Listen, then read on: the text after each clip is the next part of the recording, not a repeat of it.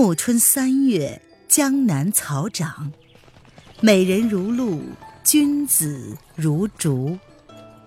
欢迎收听《青崖白鹿记》，作者沈英英，演播微凉，后期制作艾兰。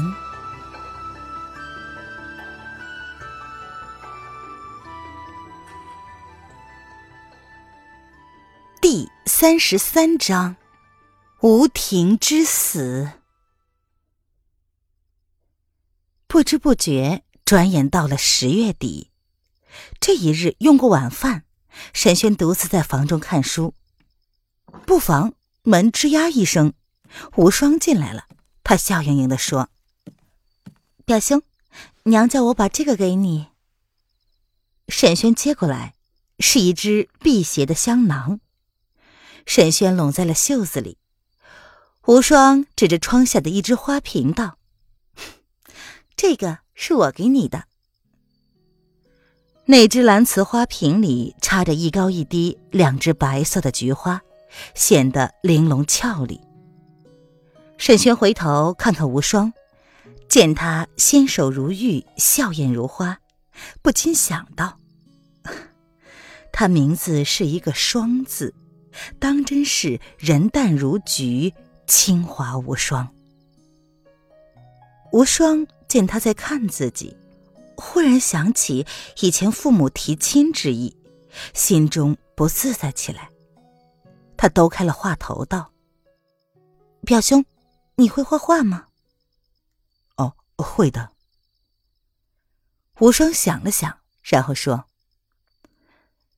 有一个远方的朋友，我一直想赠他一幅自己的小照，可惜丹青上太差了。你替我画一幅，但是不要告诉爹爹阿娘，好吗？我信得过你。”沈轩心想，这表妹真怪呀，画一幅画也要背着父母。当下他铺开了颜料纸笔，做起无双的小照来。沈轩原来没有学过画，好在自幼熟悉人体的骨骼肌肤，所以写真颇具神形。不料他就只画了一双眼睛，无双就轻轻地叫道：“哎，表兄，你没有在画我。”沈轩一愣，他不明白无双的意思。无双问道：“这是谁的眼睛？”沈轩低下头，与纸上的那双眼睛对望了一下，心中大惊，几乎将一大滴的墨汁甩了下去。那双眼睛如谷底清泉，幽深不可测。无双看他的神情，心中也明白了几分。这双眼睛真美，想来这人也必然是绝顶可爱的人物。表兄，你把它画完，我明日再来看。说着，无双飘然出去了。直到掌灯时分，沈轩才从沉沉的思绪之中清醒过来，拨亮灯烛，把那幅画做完。他来三醉宫小半年，这一向以来潜心练武，心无旁骛，并不去想从前的种种经历。不料今天的一幅画，却泄露了自己心里藏的最深的疑问。夜已经深了，他把小照挂起来，呆呆地凝望着。那个人侧身立着，长剑点地，神色似忧还喜，如同一个难解的谜题，永远难以启齿，永远无法解开。忽然，外面乱了起来，岳秀宁匆匆地推门进来：“师弟，碧无斋里好像出事儿了，咱们快去看看吧。”碧无斋是三醉宫的藏书楼，吴建之从来不准人随便进去。不过此时大家都聚在了楼下，围成了一圈。沈轩和岳秀宁走近一看，地上直挺挺地躺着一个人，却是吴婷。岳秀宁“嘤”的一声就晕了过去。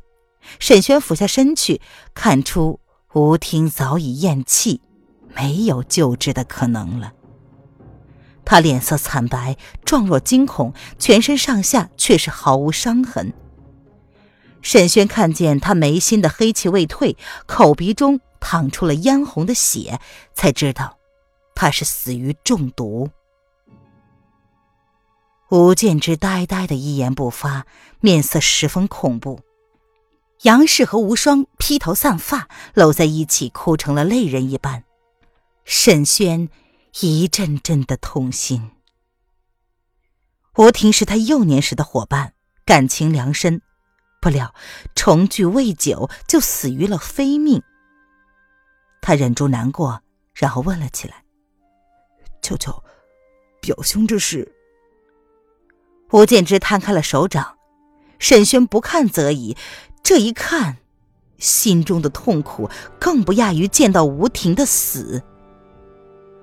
原来吴建之的手掌上亮晶晶的，赫然有一枚绣骨金针。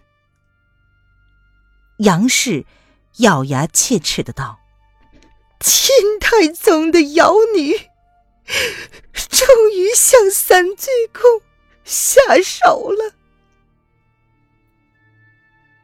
岳秀宁在无双的扶持之下悠然醒来，他接过了吴建之手里的金针，针尖上还沾着黑血，显然是有阴寒的剧毒。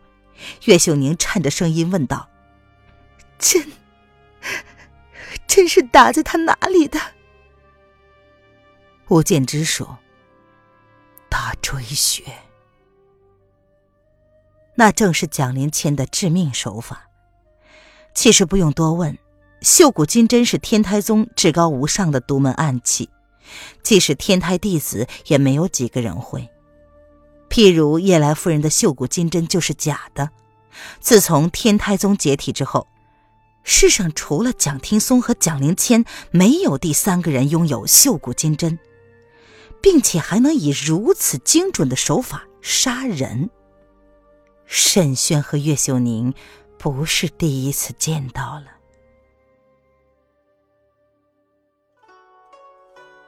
您现在收听的是由微凉演播的《青崖白鹿记》，更多微凉免费小说尽在微凉微信公众号“微凉有爱”。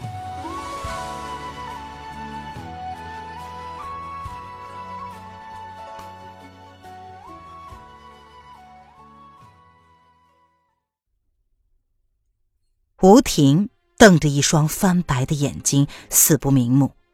无双哭叫着阿兄，旁边的几个弟子纷纷地说着要杀了蒋灵谦为师兄报仇。沈轩脑子里嗡嗡作响，重重的血腥压得他喘不过气来，他不愿再看下去，匆匆地跑回了自己房中。那幅画挂在了壁上，沈轩望着那双眼睛，忍不住的哭了。安葬吴婷那一天，娄帝妃来了。吴建之和杨氏这一两日间一下子老了许多，老年丧子，门庭无祭，其痛可知。饶是吴建之这一代大侠这番打击之后，显得精神萎顿，几乎说话的气力也提不上来了。沈轩虽是心中五味杂陈，也只能强打起精神来，侍奉舅舅和舅母，应酬各路的吊客。沈轩带着娄迪飞去见吴建之，娄迪飞不免安慰了一番。吴建之叹道：“啊，枉我在江湖上成名这些年，到头来连自己的儿子都保不住。”娄帝妃说：“天太宗与三嘴公有隙，那也是好多年前的事情了。蒋灵谦下山这一两年不曾找过三嘴公的麻烦，为何忽然起意要杀吴贤弟呢？”吴建之沉吟着道：“唉，我也觉得蹊跷。若说原因，只能还是为了那卷经书。沈轩忍不住的道：“舅舅，蒋娘子真的会想要我拍的武技秘籍吗？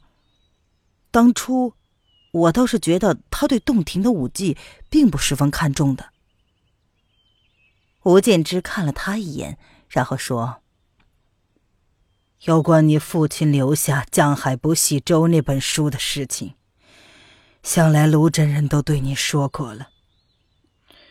我想天台宗或者不稀罕别的洞庭武技，对这卷书却是必须得之而后快的。”沈轩惊道：“呃，嗯，那本书藏在碧梧斋吗？”吴建之点了点头。沈轩心里一凉，却是想到了另外一个问题，原来江海不系舟仍在三醉宫，那么说当年蒋听松指控洞庭宗盗窃经书，乃是凿凿真言，自己父亲伏剑谢罪也并不是冤枉的了。这一时间一阵耻辱和羞愧蒙上了心头，几乎把原来的痛苦犹疑都盖了过去。看着三嘴公也竟然都像不认识一样。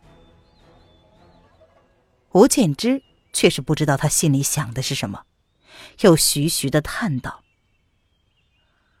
唉，可惜呀、啊，婷儿也不知道他是白死的，那本书早就已经被人带走了，不在这里了。楼君，我托付你找的那个人有消息了吗？”楼迪飞道：“人没有音讯，但是经书似乎是落入了金陵范家的手里。”沈轩一听金陵范家，又是一脸。难道吴建之找的人是那个王师兄？难道当初范鼎峰与王师兄争得你死我活的，正是这卷江海不系舟？记得当初玄武湖畔遇见的那个王师兄，亦是洞庭门下，他盗走了经书想要自己学，不料又被范定峰抓住了什么把柄，最终把经书骗走了。只是沈轩回三醉宫以来，从未听吴建之说起过有个姓王的徒弟，他也不便问起。只在一刹那间，他忽然悟了过来，是蒋灵谦听差了，不是王，而是汪。王师兄就是吴建之的大徒弟汪小山，此人修习洞庭武技的功力在吴庭之上，吴建之之下，简直不可能有另一个人。自己怎么从来没有想到过呢？之前吴建之说汪小山被叶来夫人杀死，恐怕是掩饰遮丑的谎言。洞庭首徒欺师背门，说出去吴建之也会没了脸面。想到这里，沈轩禁不住有些悲哀。正在猜测着，却听吴建之又淡淡地说：“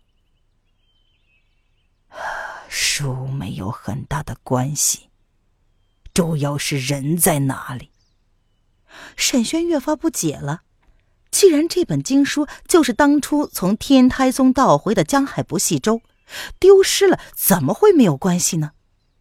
难道说汪小山带走的那卷经书其中还有机关？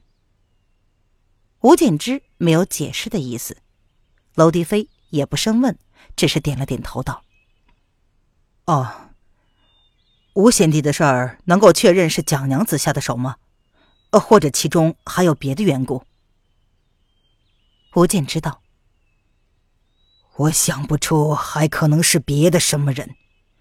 犬子的仇一定要报，但我也不会鲁莽行事的，要设法向那小妖女问个明白。”楼迪飞说：“这可不容易啊，吴掌门您知道吗？下个月十五岭南汤军就要迎娶蒋灵谦了，还在黄鹤楼大摆宴席，宴请天下英雄呢。我知道唐铁衙已经送来了请帖，这是犬子新丧，我们是不能去凑这个热闹的。沈轩茫然地问道：他就要出嫁了？那又怎么样？杨氏红着眼睛道：小妖女有一天活在这世上，她嫁给皇帝都没有用，只要我找到她，就一剑把她刺死，为我而偿命。沈轩听的是毛骨悚然。娄迪飞看看沈轩，又看看杨氏，他说：啊，夫人别急，让我先去江夏看看吧。娄迪飞赶到江夏，第二日就是汤慕龙的婚期。蛇山下来来往往的全是江湖人士。娄迪飞给自己画了一张算命先生的脸，在城里大大小小的客栈酒楼转了一圈，发现庐山、镜湖、红莲教、少林寺等帮会都来了好些人。他知道丐帮的消息最为灵通，就挤到了一群叫花子中间，听他们在说些什么。汤氏父子迎娶新妇，不在罗府老家，却借用了异乡客地的黄鹤楼行大礼，本来就与理不合，好在江湖人士也不甚讲究这些。事实上，由于樊胡子和叶来夫人两方面的压力，汤家在岭南的情势渐渐不稳，于是父子二人都到了江南来走动。这一回为了汤慕龙娶妇便撒英雄帖，弄得声势浩大。汤铁牙主要的意图还是联络盟友，以图共同对付声焰日长的一南一东两股势力。所以娄迪飞听在耳朵里的倒是讨论局势的多，讨论婚事的少。他正想如何打探蒋灵谦的消息，却忽然听见楼上一个小娘子叽叽喳喳地说：我就是不明白了，那小妖女有什么好的，汤君竟然要娶她。娄迪飞眯着眼睛探头看看，是金陵范家的几个女子，其中一个红衣女郎却是他的老相识宋小娘子，他不由得闪身躲了起来。只听宋飞天不屑的道：什么呀，是小妖女看上了汤君，暗施妖法迷惑住了他，听说天台宗的妖术诡异的很呢。另一个女郎惋惜的道：哎呀，汤老前辈也是的，怎么能答应这门亲事呢？宋飞天神秘地说：你还不知道吗？汤老前辈也不喜欢小妖女，只是据说天台宗有一卷武技秘籍。娄迪飞笑了笑，心想别说江海不系舟早就不在天台山了，就是在蒋家祖孙又怎么会让汤家轻易的得到呢？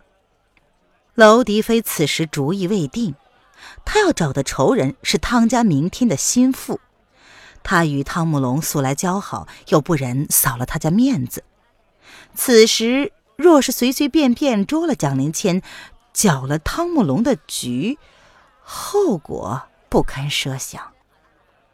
那究竟应当怎么办呢？只好去汤家探探虚实再说。